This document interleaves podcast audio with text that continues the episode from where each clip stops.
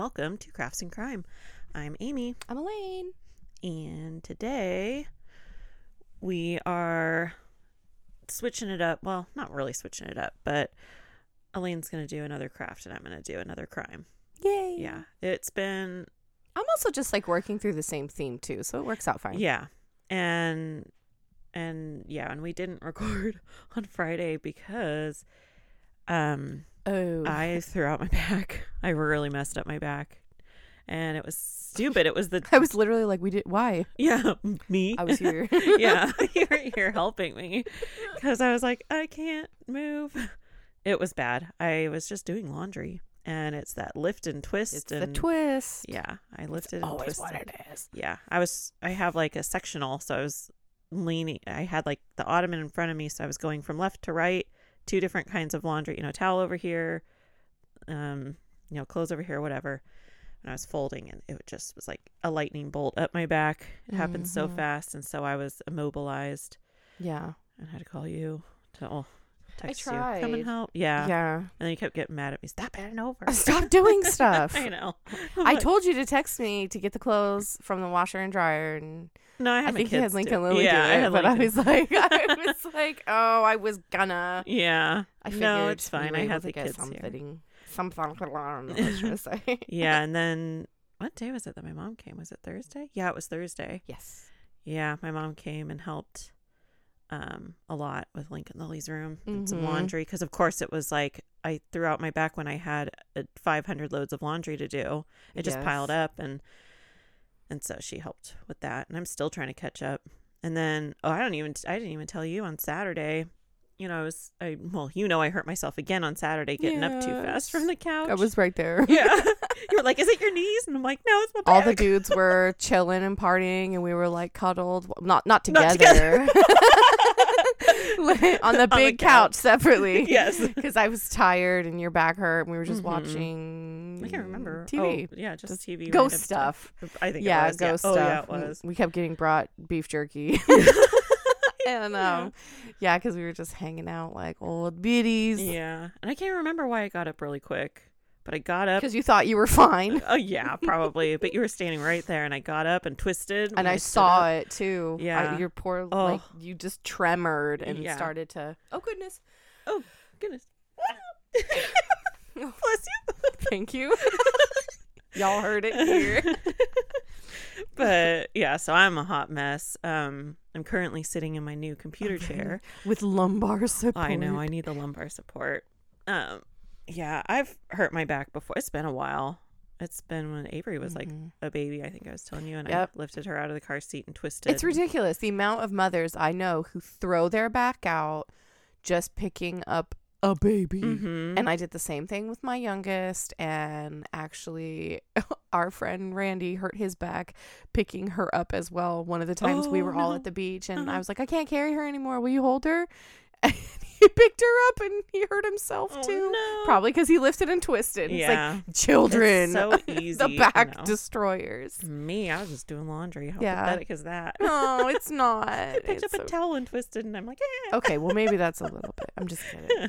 It's the No, it twist. It, is. always is. And It probably is. just did it too fast or whatever. And I think what it was is right the day before that we were recording and editing, and we did a lot of recording that day. yeah. And yeah, we did some Patreon stuff. And so I was Mhm. Sitting in that crappy chair. It is not comfortable. It's like no. basic. What would you even call that? Like a picnic chair? Yeah, it's like one like, of those cushion? steel folded Yeah, it's just a folding chair. Mhm. And the reason why I was using that is because it's easy to like fold up and put away, Put away. because it's like in we record in my bedroom. And so um, you know, I need the room by my desk. So yeah, so I upgraded immediately. I was like, I'm getting a new chair. I bet you it was that.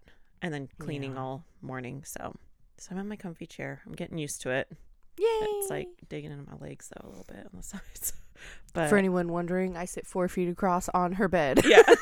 all hunched over like Quasimodo. But but we're looking for like a, an on the bed support really, chair I or just something. need to sit up straight, and I would be fine. Yeah, that's what I need to do too.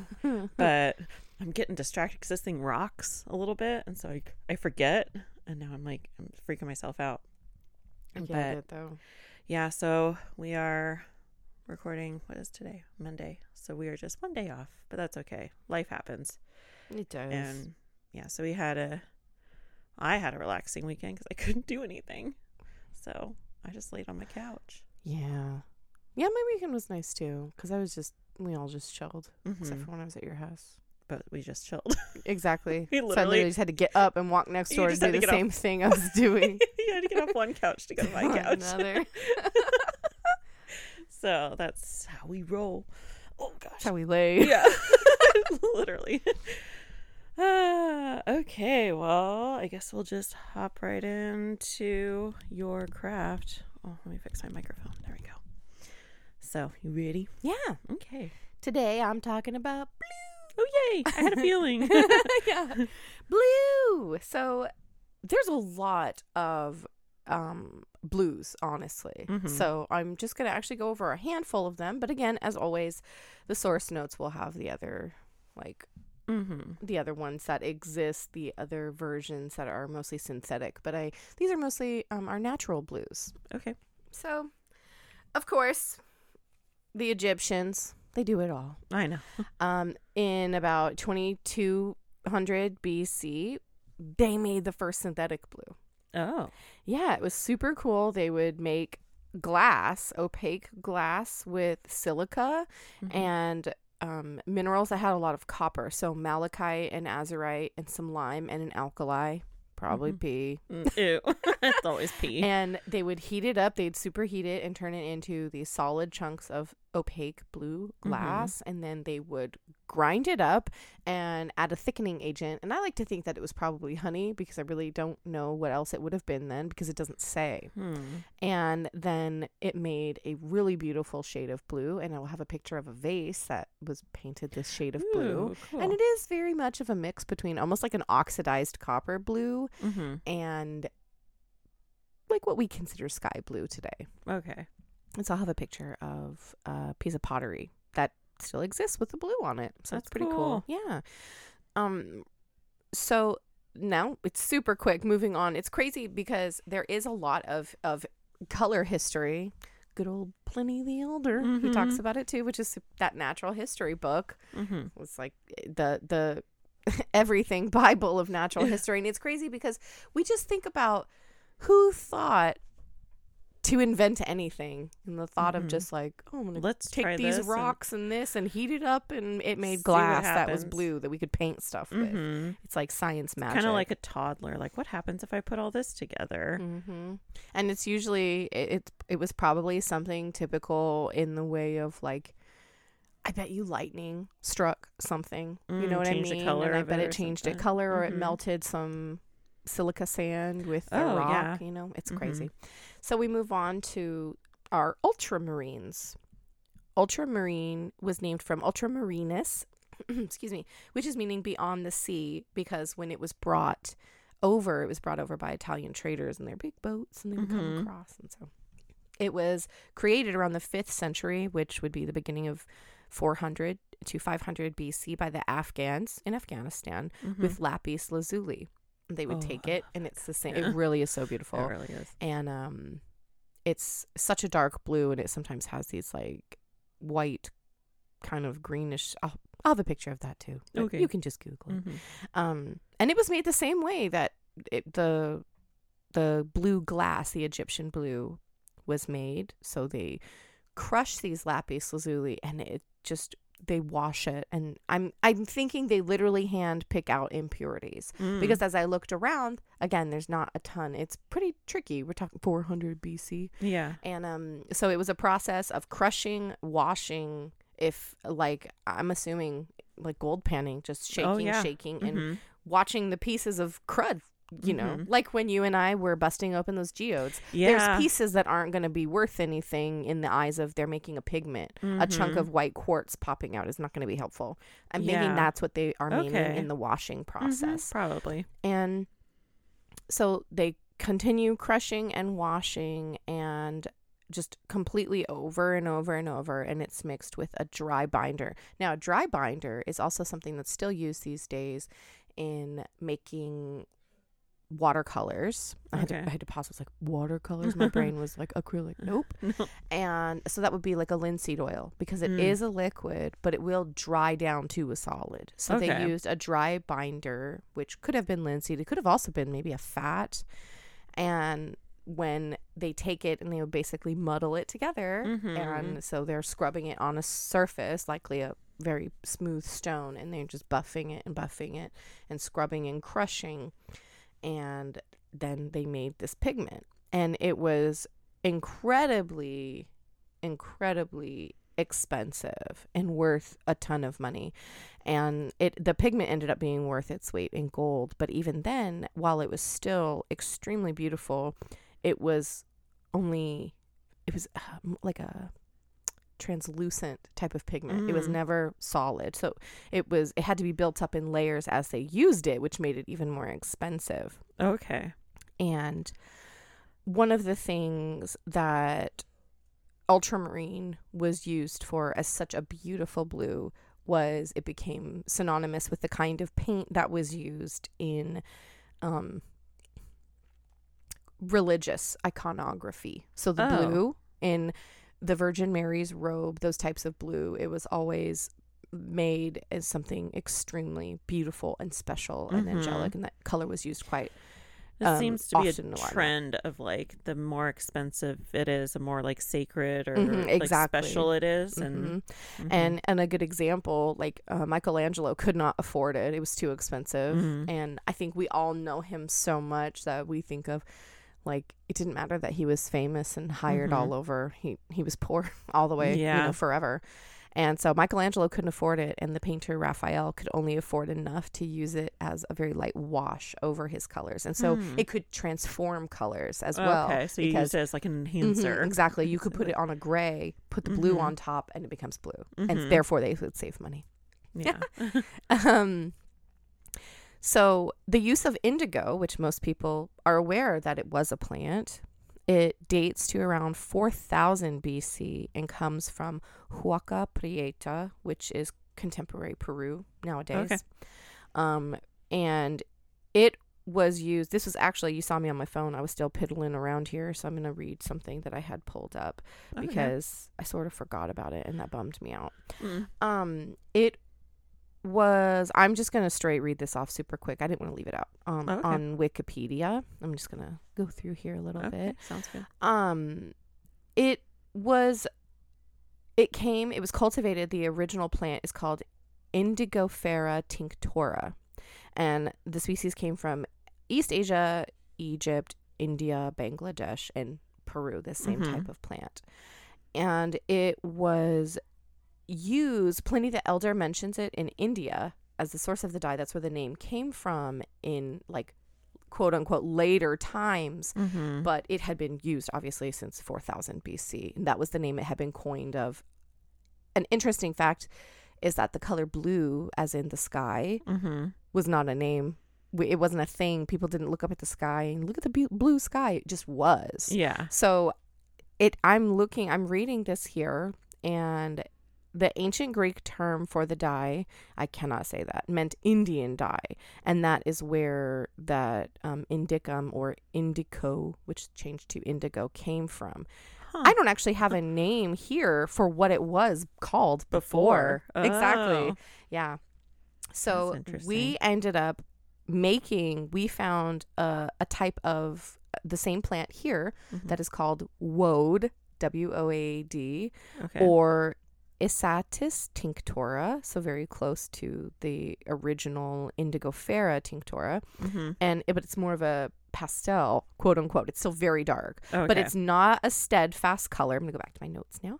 It's Mhm. not a very steadfast color, and this color was the woad is what was used for royal blue, Mm. and so it was you know extremely expensive Mhm. and again the it was made in the same way that a lot of our textile things have been made they just pull off the largest first year leaves of the woad Mhm. they crush and macerate it with salt and then actually the color that comes out is the same way as our purple if you were listening Mhm. um the purple it oxidizes the same way as this Mm. color. It comes out as like a gray, a slimy, Oh, grody, okay. ugly, sooty gray. And as it oxidizes with the air and soaking, it turns into this really beautiful blue. That's so. But creepy. even with those mordants we talked about, the Mhm. urine, the acidic, Blech. the lime, it is not steadfast and it did not last. So Mm. not only was it expensive, but it was probably stinky because I bet you they didn't wash it a lot. yeah, And that's kind of gross. at least it's not snails and pee. rotten fish stench. It's just maybe rotten celery, lettucey smell. mm-hmm. In the 8th and 9th century, China started using cobalt, which is most people know that blue. Mhm. That is gorgeous. It was a super 90s trend for glassware in the kitchen was Oh cobalt. yeah.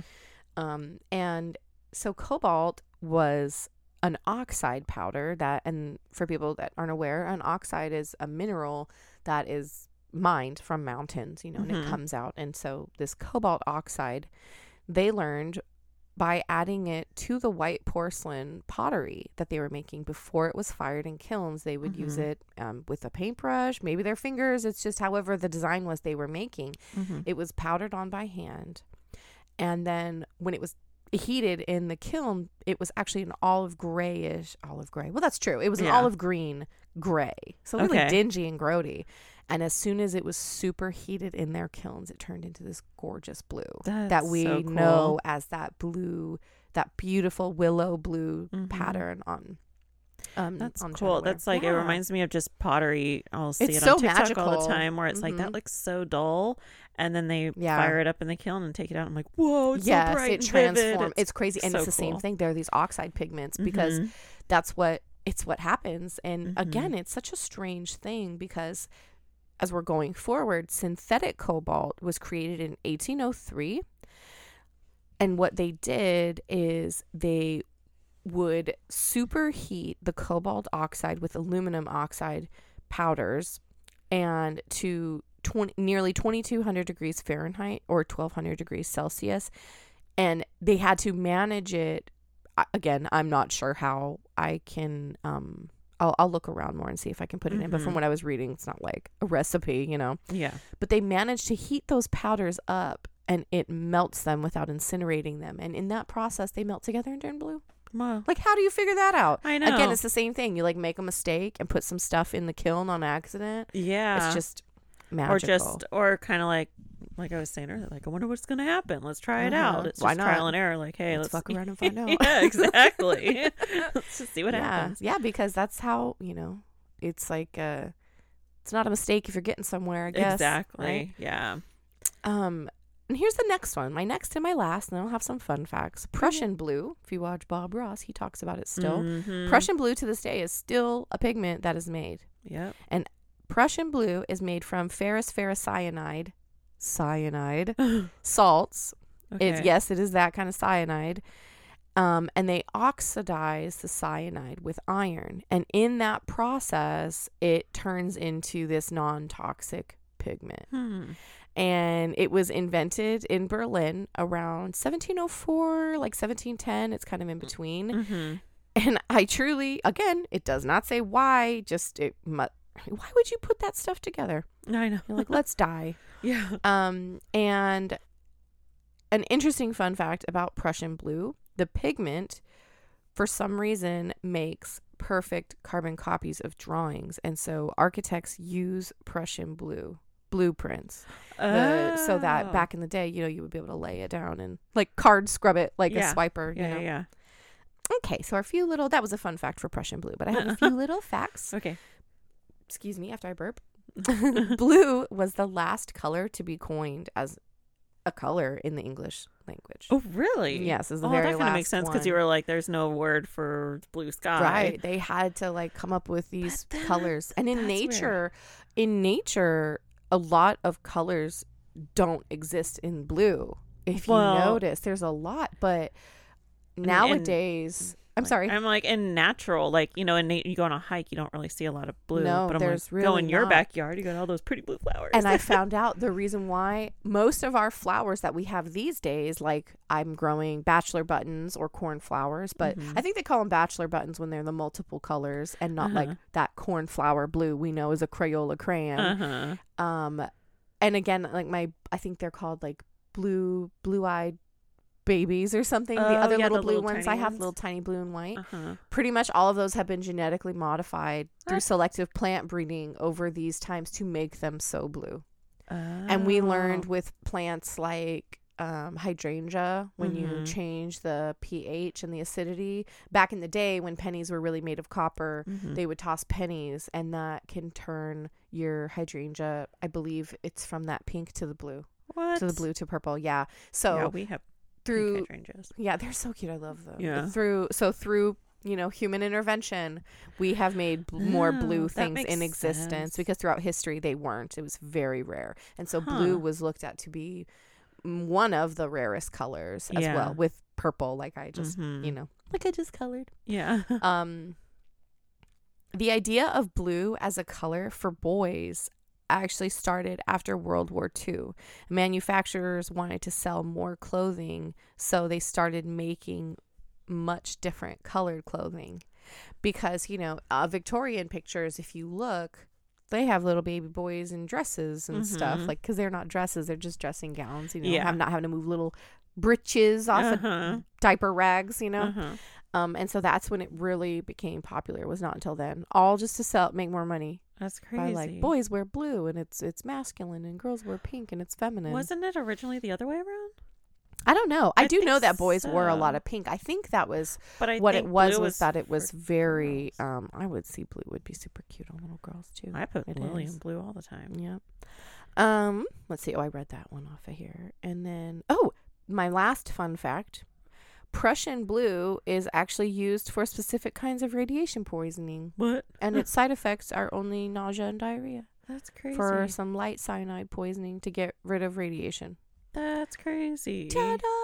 That was so Wow. cool. Well, I guess our intro was a little chit chatty. Yeah. I was really concerned that this was going to be super short. But then again, at the same time, I do kind of keep them short because I know it's not like the most riveting thing, but it is Mhm. for, you You're- know, you're getting- hobbyists like us. It is Oh, super yeah. interesting I to know, I'm like, out. Really? Yeah. Really? and then, of course, like for anyone, like, I'm not going to get into the super deep dive nitty gritty of, of all of this stuff. yeah. But my sources totally have it. And so if you are interested, there it's all in there. You just click those links and there's lots more. yeah. I know. I'm. I liked it. I was.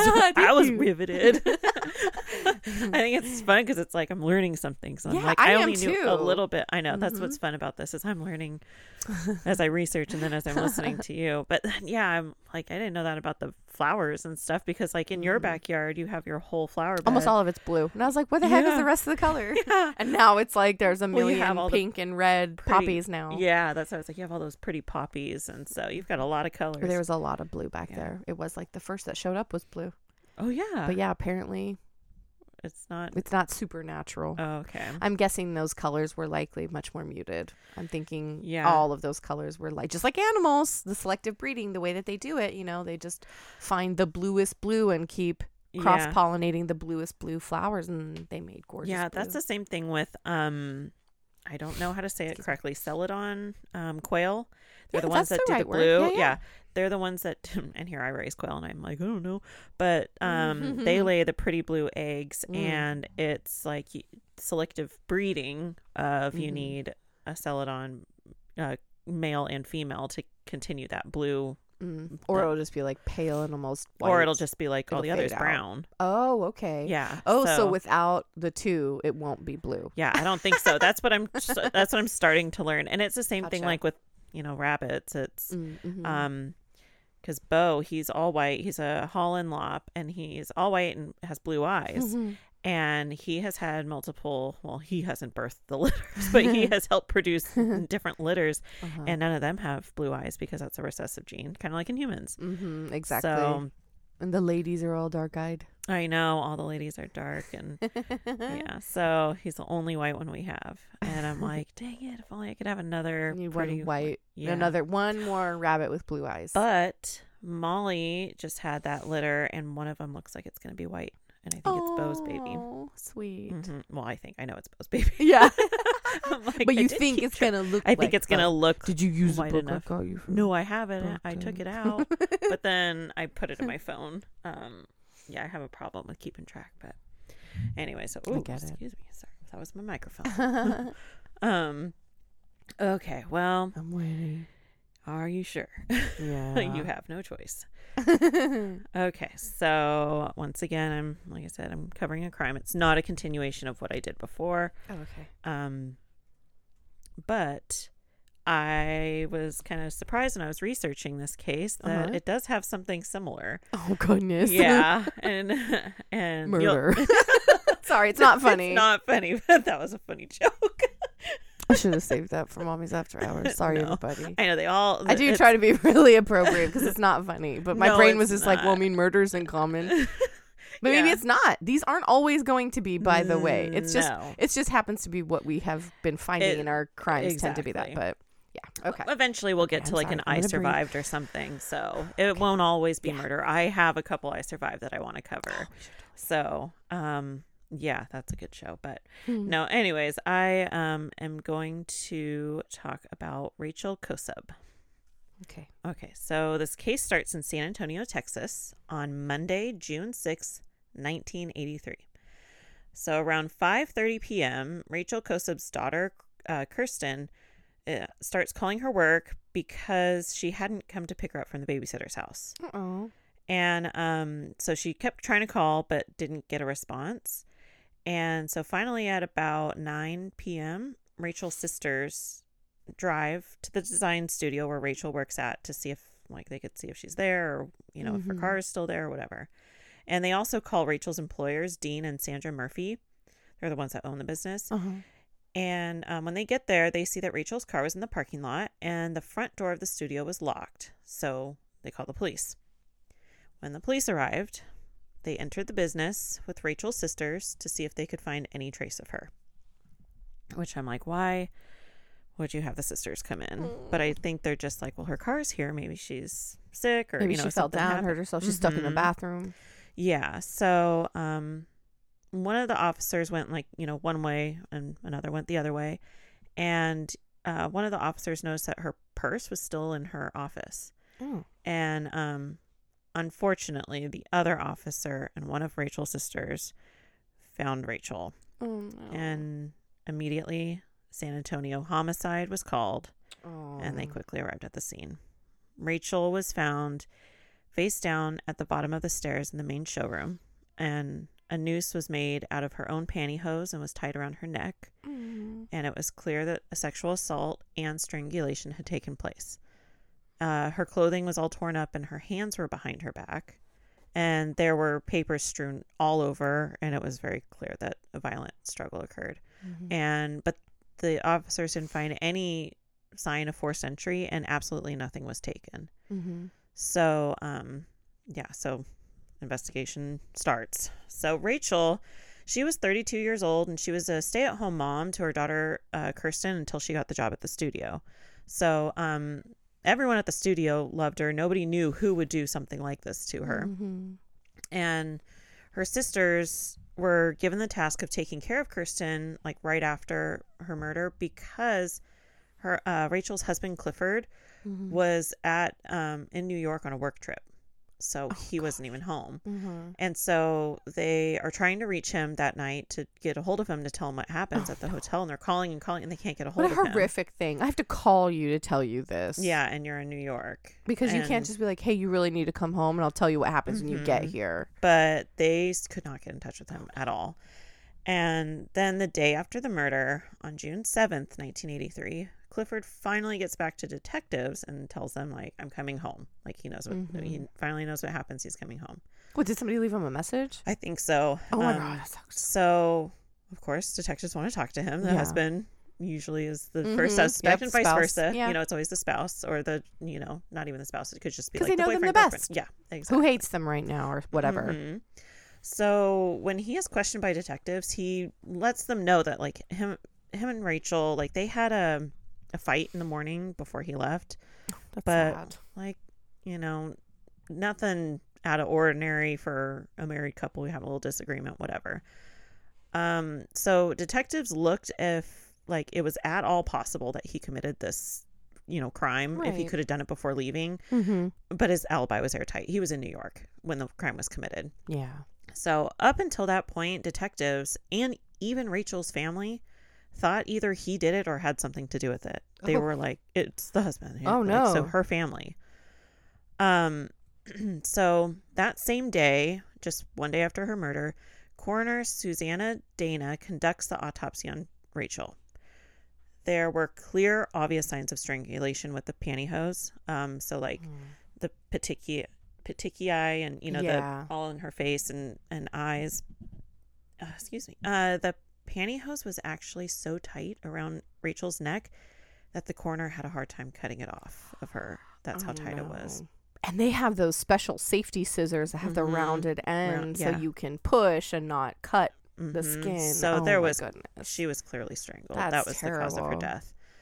Uh, there was evidence that her hands. So remember, her hands were behind her back, Mhm. but there was nothing on them. But at Mhm. autopsy, um, there was like residue consistent with tape Okay. found. Oh, so, they took, took off, it the tape. Yeah, that's weird. But yeah, so Maybe the- they thought about their fingerprints being left on the tape maybe because it's a smooth surface. Mhm. So yeah, no tape, but it was clear that she Mhm. was obviously taped up. Yeah. Um, and so the coroner said like the attacker was mostly like when she was face down on her back, strangling her from Mhm. behind. Uh, it was confirmed that she was sexually assaulted, and semen was collected from like both her vagina and her rectum and saved for testing. And it, actually, in the notes, it stated that there was an abundance, like a lot of semen. So it was like enough that we can test this, you know, or whatever. Mhm. And back then it was just blood typing, so you can get a blood type or whatever um, in the 80s. Which is And- crazy. That is not that long ago. I How know, different it's is now. I think we really say this every time. It's just like that was not that long ago. No, it How wasn't. How far science has come. Okay, yeah. sorry. So the um, both the semen and the pantyhose were stored for you know safekeeping uh, testing, and based on rigor mortis, the time of her death was found to be between like 10 a.m. and noon. So um, there were really no leads. So detectives talked to the employees of the design studio, and an employee named Susan said that she had actually called the studio and talked to Rachel around 10 that morning. And she said that Rachel told her she wasn't alone, but there was a guy there and he was looking for, you know, ceiling fans. Mhm. And so um, Susan said Rachel asked her where the fan catalogs were. And Susan told her they're in the back room. And she asked Rachel, Do you need any help at work, you know, today? And Rachel told her, like, no, it's fine. I'm, I'm fine. And so, other than that, they know there was like a man that came. There's no Mhm. other leads Yeah. it could have just been you know a shopper guy Mhm. whatever so because there were no leads um, soon the, be- the case began to go cold Mhm. Um, but then one year after rachel's murder on thursday march 8th 1984 just 19 miles away in universal city texas at 9 a.m a rape occurred Oh no. the victim was mary jane chisholm i think is how you say her last name and Mhm. she survived the rape, so she Mhm. didn't get murdered. Mhm. Um, but she told detectives that the man that attacked her did not want money, and but she was convinced like he's going to kill me. oh no. And um, so Mary Jane worked as a secretary at an engineering placement center, and all of the work was done either over the phone or by mail. So it wasn't really a place where like customers come in or Yeah. people were coming in and out. Mm-hmm. And so she said that To someone have like stranger encounters. yeah, yeah, you don't deal face to face with customers. Mhm. And so she said that someone came in and so she thought like maybe he's lost. So she said he was asking about a business, like if there was a business around there. So she tried to help him like find it. And then that's when he pulled a knife out. Oh no. And she tried to fight him off, but said he was just too strong. And she also said that he just kept yelling and yelling at her and just kept saying, like, I don't want money. Because she's like, take whatever money. And he's Yeah. just like, I don't want money. Then he dragged her upstairs, threw her on the floor, and then tied up her hands and feet with tape. the tape. hmm The entire time he just kept yelling at her. He then took her driver's license and showed it to her and said, like, I know where you live. Oh, if God. you tell anyone, I know where you live. Like, I'm going to come for you. He must have a photographic memory. So I think he took it with him. Oh, I see. Um, he then assaulted her and then left. And she said that she was just too scared to move and like get up. And she's still Mm. tied up, you know, taped up. And so she Mhm. just laid there. Yeah, and you're like, are they gonna come back? And then they're Yeah. gonna be mad I left. hmm Yeah. And so someone that worked in the complex finds her and calls police. And when police arrive, they inform Mary Jane there is a serial rapist on the loose, and she's not the only one this has happened to. Oh no. At this time, there were multiple other assaults that have been happening in the Northeast area. Mm-hmm. So, Live Oak detective Gary Hopper was on her case. And when interviewing her, she was actually able to give like a really good description of her attacker Mm. and was able to make a composite sketch. And so immediately, Detective Hopper reached out to local news agencies and was able to get the composite sketch on the news that very night. That's awesome. hmm And of course, many calls started coming in. You know, just like Mhm. I think it's this person. I think I, I'm person." sorry. Uh, did they tell? Do you know if they had told her like the other assaults also involved like the binding of the tape and stuff too? Mm-mm. I think it was Okay. just I don't know if those was others. just, like, it was just this was the case that was brought up in well in the show I watched. It was Mhm. she talked, Okay. and so I'm pretty sure the mo was the same with all the Mhm. others. Or they wouldn't have told her. I think. Mhm. Okay. And but just the fact that there's a lot of sexual assaults happening, they're like telling her Mhm. it's some somebody's out there doing the same exact thing. So, um, so anyway, so they get it on the news. Calls start coming in. A lot of them are you know just okay, no, it's not this person or whatever. Mhm. But one call came in that proved to be very helpful. It was um, a man who said his wife is certain she knows who the man is, Oh. and so oh, they were by like, the composite. I'm yeah, sorry. the composite sketch. And so um they were like, "Well, can we talk to her?" And he was like, "No, she doesn't want to talk. She doesn't want to have any part to do with this, but I will tell you everything that she told me." Oh, I she like, just doesn't would- want to okay. get in the middle of it. She's like, Mhm. "I can She's probably afraid of this. she's probably afraid." Yeah. Yeah. I was like, then why would you say anything? Okay, exactly. it. She Yeah. knows who she is Yeah, or he I is and then bye, yeah. you know. No, it's like I will tell you she doesn't want to get involved. Um so he says that his wife works for a construction company and the day she encountered this man, there was nobody else working there at the time but her. And she said that a man walked in and she was immediately scared by him. Like Mm. immediately. Um he you know that feeling when you know. Mhm. You just trust your gut. Yeah, and Mhm. she did. And so he had asked her if there were any jobs available and if the boss was there. And she was very smart to say, like, oh yeah, um, boss just left right around the corner to 7-Eleven to get us coffees. He should be back like any second. Any second to help you Yeah. out. Yeah. and so then he was like, I don't have time to wait around, like, and just left. Mm. And she looked out and was actually able to get his license plate Nice. and she wrote it down. And so detectives run the plate and find out that the car belongs to 35 year old Mike Dossett. Mike was a carpenter living in Live Oak and he umpired uh, Little League in his spare time. So uh, they go to his house, talk to him, and his wife answers the door. And they ask if he's home, and she's like, Yeah. And they're like, Well, we need to speak to him. And so when Mike comes to the front door, detectives are shocked to see Mike looks exactly like the composite sketch. Oh, Exactly. Wow. It was that accurate. Okay. And so they take him in, read him his rights, and then start interrogating him. Of course, he denies. He has This is reasonable doubt, right? Or co- probable cause. probable cause. Yeah, it's Okay. just like you look like this You're- it's person. Too close to resemblance. Yeah, Okay. and Someone's like, how can you do that for someone? Okay, gotcha, gotcha. yeah, so they just bring him in. They're like, "We Mhm, need to talk to you." So, um, he denies everything. He denies that he had anything to do with the rapes and said no. He never went to any of the stores. He had no priors to show that he was a violent Mhm. criminal or anything. But Mhm. detectives knew one thing that really showed that he could be their guy.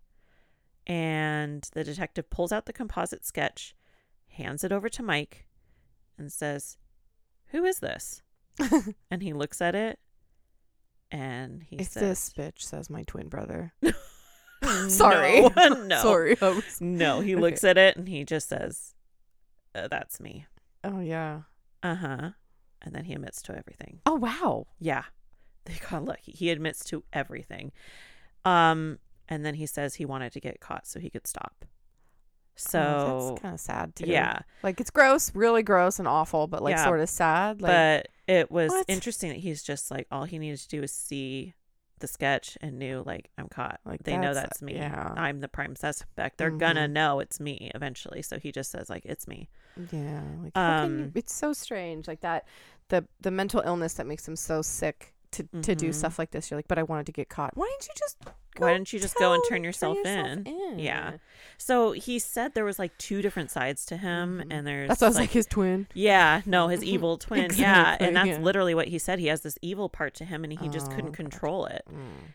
And so then he, you know, he's telling them like, yes, I committed these rapes or Mhm. whatever. And then he starts um talking about this horrible dream that he had.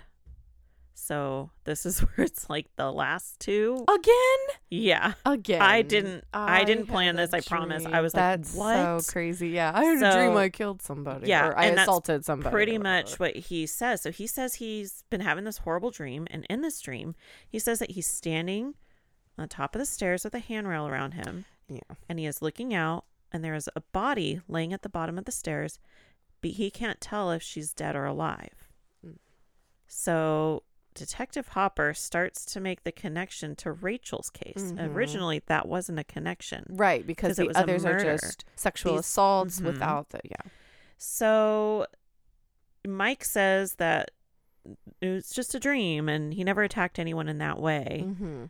And this dream became known as the Bannister dream.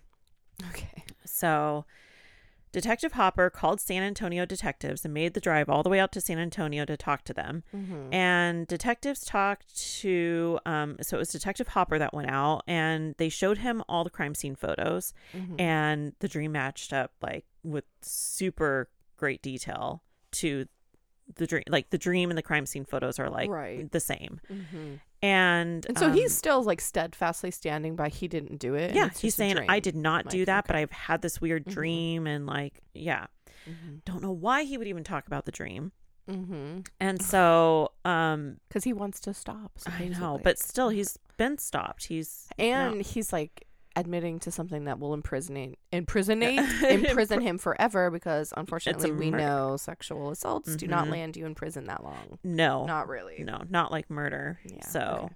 Um, so Mike Dossett was then questioned about Rachel's rape and murder, and Detective uh, Urbanek was the one to interrogate him. And he says that Mike said he would just rather talk to a doctor. Like he's like, Mm, I'm sick. I just need to talk to a doctor. Mhm. And but they just kept grilling him, and he just like would shut down and not confess to anything. And they asked if he knew that Rachel's daughter played t-ball in the league he umpired for. So her daughter, uh, Kirsten, Mhm.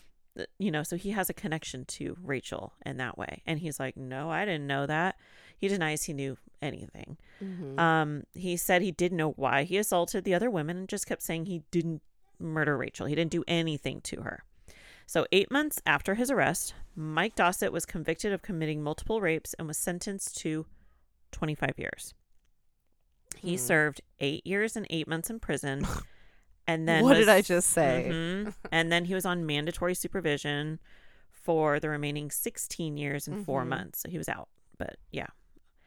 Um he was obviously divorced from his first wife. Yeah.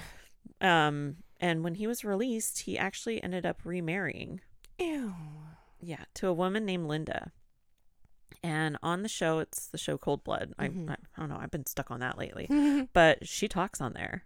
Like Oh. she's interviewed, yeah. And so she says that when they went on their first date, he actually told her like I had been in prison and it was for assault. And she's like, assault? You mean like? Does that mean like rape? people yeah, or, or, like what- rape? And he was like, no, rape. And so he just tried to explain like I was depressed, I was in a bad place, and da da da. And so she There are some things you can forgive in people, but come on now. Mm-hmm. And so she, you know, he was like, I just want to start a new life. And so she gave him a chance. And they got engaged after just like five or six months after their first date. And they got married. Mhm. So um at this point like all those other rape cases had been solved it was Mhm. him Mhm. but rachel's rape and murder couldn't definitively be linked to uh, mike Right. so because the blood type, but that's it. yeah but And that's it and so that's like half and half the population, or like Mhm. a th- there's three, right? A, B, and then like the weird in between four. O and O positive. Or, Yeah, okay. yeah. But so still, I know, and so it was not enough. no, and so Gosh. it's like they can't just be like, oh, this person made a sketch of you Mhm. and your blood type matches. That's And not a dream. and you had a dream exactly. So, but then think about the last couple cases where it's like a dream is all all it takes, you know. Mhm. Um, so they just didn't have enough to connect Yeah. him. So Rachel's employers said that it was just too hard to like continue to work at the studio, and so they sold the business.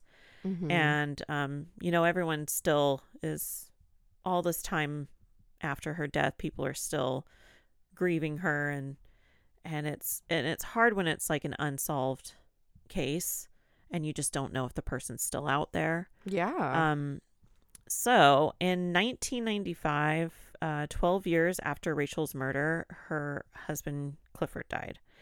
And it's sad because the daughter, you know, was talking about some people, you know, still believed he had something to do with it. Mhm. And so he died. You know, it's just, it's sad. So, um, it was then that her daughter, uh, Kristen, or Kirsten, I keep messing that up, um, called the police department to open the case again. So Detective Tim Britt looks at the case, except there was only one problem. Do you want to guess? He decides to look at the case and Mm. they can't find it. oh my god. It's gone. They can't What? find anything. And they have no idea where it is.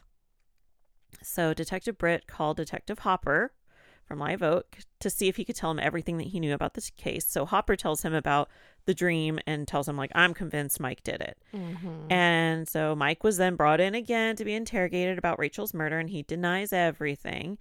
And then they say, well, you know, at the time of Rachel's assault and murder, DNA wasn't a thing. right. So then they start to tell him about, you know, DNA is being used to help solve some crimes. And so Mhm. Detective Britt got a DNA sample from Mike Dossett. Uh, however, they didn't know where the evidence was to That test sucks. it. Again, like they didn't have the rape kit, they didn't have the pantyhose, nothing. So Detective Britt was actually so frustrated and fed up with like the department, he decided to quit the police force. Wow. Yeah, but before he left, he decided to call um, Kirsten and tell her all he knows about Mike. So he told her about the dream. He told her, like, I think that's the guy who did it. Mm-hmm. So in 2002, 18 years after Rachel's murder, uh, Kirsten emailed the cold case unit at San Antonio Police Department, and Detective George George Sadler gets the email and decides, okay, I'm gonna go find the case file, and he was shocked to see there wasn't one, and Mm. the only thing they really had was like a general report that just had like um it was like basic police reports and like times and dates and who was at the scene but that not the kind of thing bulk of the, the good the part that's important no is not there. evidence no crime scene photos Oh no uh interviews no autopsy report none of you that had one job whoever works in the clerk's office Mhm. And there was also nothing detailing Mike's dream. The only reason he knew that was because Rachel's daughter told him about it. does his wife work at the clerk's office I don't know. I know that's usually a connection if someone's trying to hide it. um, yeah I think this legitimately was just like bad. a mess up It was Like, just it's done it's go- not that we're gonna move it aside Yeah. So um and so uh he knew that they had um Mike Dossett's DNA. And uh so he decides the only thing he can do is go to archives and look for the case. So this means he's digging through hundreds of unmarked boxes looking for anything pertaining to her case. So literally jumbled up boxes of like other case stuff, stuff that's Uh-huh. just like it's like not filed where it should be. So while doing this, he finds the autopsy report and the pantyhose. cool So he immediately called the lab to see if there was like any advancements in DNA technology to, that could help get like this, you know, the um, skin cells Mhm. because DNA is still like you need blood, you need semen, you need like you know Mhm. clear, but and it there wasn't- to be enough yes, to that's another thing. And so it was like if they could get anything off of the pantyhose that clearly he had his hands on, Mhm. then like can you? And so and the- typically like i'm thinking of if you're gonna do that you're gonna pull and you're probably gonna keep wrapping and yeah, pulling there's got to be a lot of skin cells or Mhm. sweat or Exactly. something on or the like pantyhose. if you're pulling it's gonna strip it off your hands be Yeah, so he's it. thinking skin cells. Mhm, And yeah. so the lab's like, yeah, just send it over. We'll see what we can do. i wonder if they like soak the whole thing Like, I don't know I the um so no, I think they look under the microscope to see if they can find Mm, skin okay. like um epithelium. uh, yeah, and I'm like here I have a master's in forensics and I'm like got it for oh, you." let me let, It's been a little bit refresh. I know. I'm like I'm really tired today. epithelial. Yeah, so they're looking for anything on that. And unfortunately, the lab wasn't able to find anything on the pantyhose. And that's like really all he had other than the autopsy report. So, because he found the autopsy report, he knew, unfortunately, well, fortunately, but also unfortunate for her, but there was plenty of sperm that was collected and saved. Mhm. He just needed to find it. Right. And so he started looking everywhere that it possibly could have ended up, and it was thankfully found. It was in the back of a freezer at the Bexar County Medical Examiner's office, and it had been sitting there for two decades what? And was so badly degraded Oh no. it, due to it, there was like mold, fungus, bacteria present on the sample. Yeah, disgusting, but it could still be viable Right. because all it It'll just does is degrade yeah, yeah. degrade it a bit and so there's the hope that like okay we need to Mhm. see if we can get anything off of this now and um so the lab runs a sample and the recur- report comes back to say there's mm. no dna found Oh no. and so he's just like are you serious ice crystals he's- will explode cells. Yeah. Like that's the problem. It's the biggest issue with like tissue salvation in general Mhm. is the frostbite. It is like the freezer burn. It's it, Yeah, it will just like, explode and destroy two everything. decades well almost two decades it's been sitting there and it's got mold and fungus on it and so they're like you know so he's just like come on Yeah. so he calls the lab and he's like is there anything else we could do there was a plenty of it like is Mhm. there anything else we can do so they're like let's send it over to this other lab they have newer technology Mhm. and let's see if they can get anything and so they send it over and the dna results came back the dna from the rape kit matched mike dossett of course it did. hmm The DA was immediately called and they got an arrest warrant. When detectives show up to arrest Mike, his wife was like in shock. She's like, you know, he's she's convinced there's no way he could do murder because they're like he's being arrested for assault and, and murder. And um, so he completely denied that he had anything to do with the Rachel's rape and murder. And they had to explain to him how DNA works and that they were certain that it was Mike because there's a 99.9% match to Mike. That's crazy. But again, like people don't didn't understand. So you're like, it's yours. It's literally we can tell. There's no way. Yeah. So he was booked for rape and murder, and in 2005, his trial began. So the defense tried to say that because the evidence was old and degraded and you know moldy or whatever, it could have Mhm. resulted in a wrong match. No, that it doesn't work that way. They got DNA from the sample. It's it didn't match to anybody else. There wasn't a Mhm. 50% match or whatever. No, it was it was 90 it was him. Mhm. So, um, so prosecution had to explain it's not possible that it's Yeah. a wrong match. It's his. Um, so two of Mike Dossett's rape victims were put on the stand to testify that Dossett Oh, went to their later, work, yeah, to but to help again. another, Yeah. yeah. Yeah. to help put him back in prison because he's out at this Mhm. point, you know. And he's been out for a real while, long time, living his best remarried life. Mhm. And so two of uh, his rape victims went up and testified that Mhm. basically the mo was the same they showed up at his at their work um you know pulled a knife tied him up raped you know assaulted them but they didn't obviously get killed like her so it was like what happened That is there? really interesting. Mhm. um so yeah he went to their work in 1983 and 1984 so the two women so it was same time Mm-hmm. um, prosecution then brings up the dream Mike talked about. And the defense tried to get this thrown out, but the Mhm. judge declared that the dream would be admissible, so it was used. So the I dream he talked about it a lot. hmm and it and it matched the crime scene in great detail. So it was clear that he committed the crime not only because of the dream, but because of the fact that his DNA was found Yeah. inside of her. Yeah. So um prosec- could have been like blacked out. Like it's still there. Yeah. You've got it there somewhere. it's yeah, maybe that's why he's having the dream. Mhm. But And, I he did mean, it. He may truly have not remembered. Mental Mhm. illness does some strange things, but but he did Yeah. it. Yeah. So prosecution explains what my, Michael Dossett did to Rachel that day. So Rachel had worked by herself that day. Dossett walked into the office. When she was talking to him, Susan called to see if Rachel needed help at work, and Rachel informed her was she was fine It was the customer. and that there was a man there asking about ceiling fans and asked where the catalogs were. Remember, Susan called at 10. Her time of death was put between 10 and 12.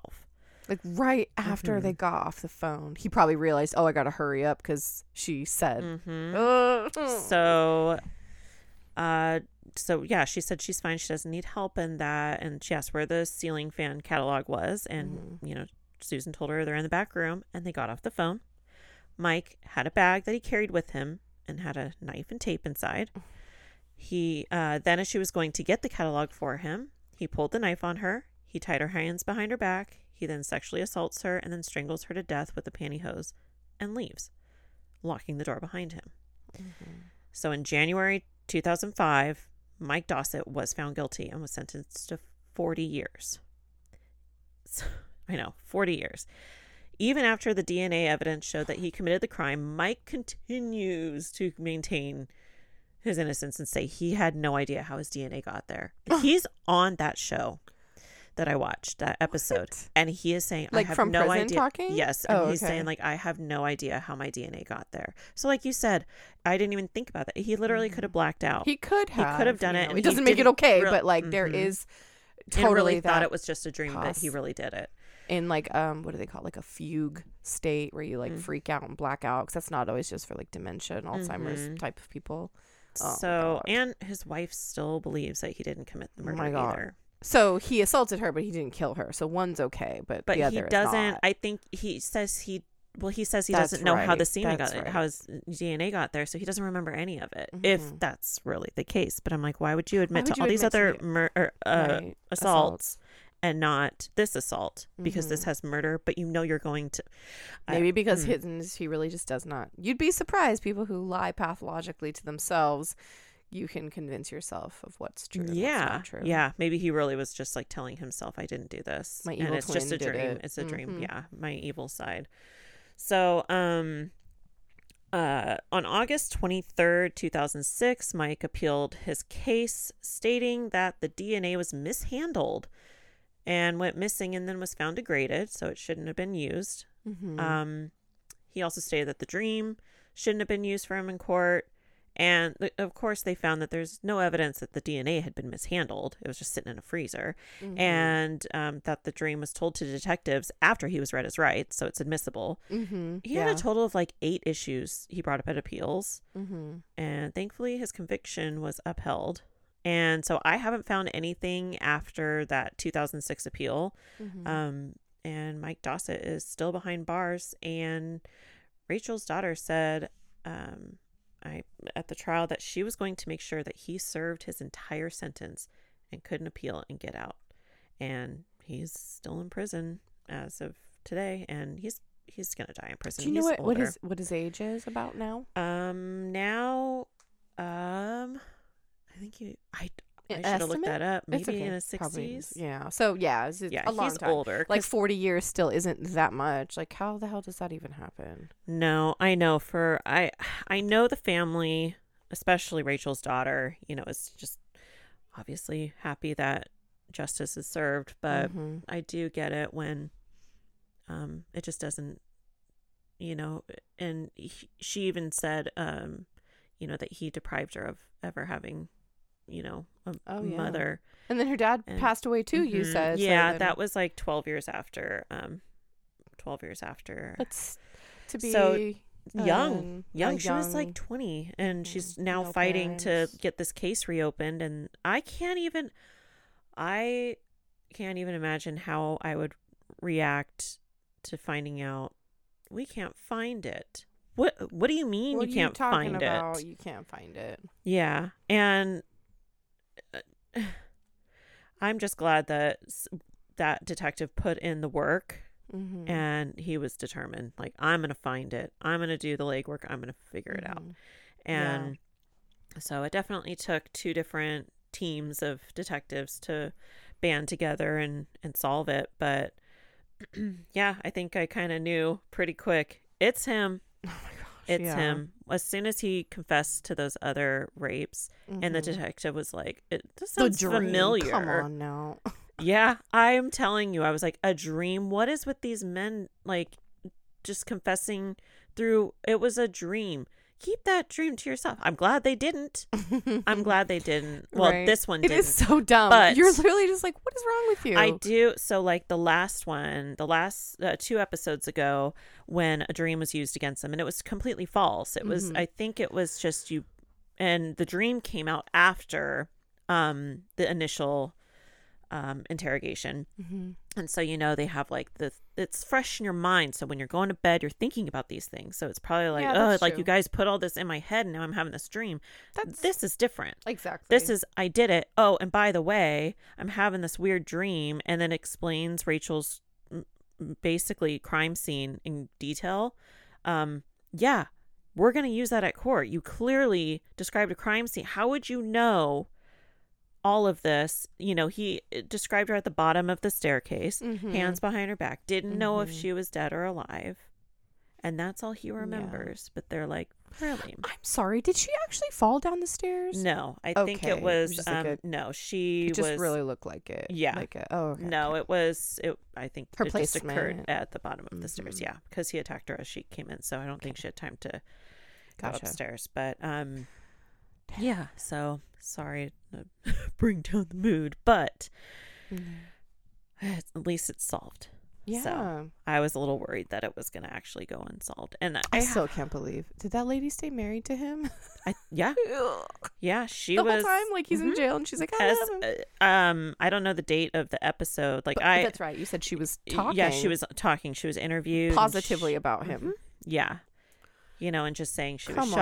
on, She's never known a violent side of Make him. and- better choices. yeah. And I'm sure he probably did want to change after that uh, and just put Sure. it behind him, which I mean, like, there are unfortunately there are many serial killers that had happy marriages and happy children and Mhm. were good parents, Mhm. and they can compartmentalize that enough that she may truly only know a positive side of him. yeah. But Because she met him Come after he served some time. And, you know, so Mhm. I'm sure he's just like, I'm never doing that again. I just want to. And I'm sure he probably never did, you know, Yeah. that, we, that we know of. yeah, But, um, yeah. So Ew. she's, as- like I said, as far as I know, she's still married. She was talking. She still had his last name. yeah. Well, and- I mean, Richard Ramirez got married in prison. Ugh. Ugh. So did Charles Manson. Ugh. I mean, or I don't think they would. I don't think they would let Charles Man- Charles Manson get married. Maybe he did. I can't remember, but still, they're those dumb people Mm. too. We'll get to it one day. We'll figure it out. Yeah. Okay, so with that, Our faces. are like so bad. So, yeah, just uh, stay crafty. And not crimey. Bye.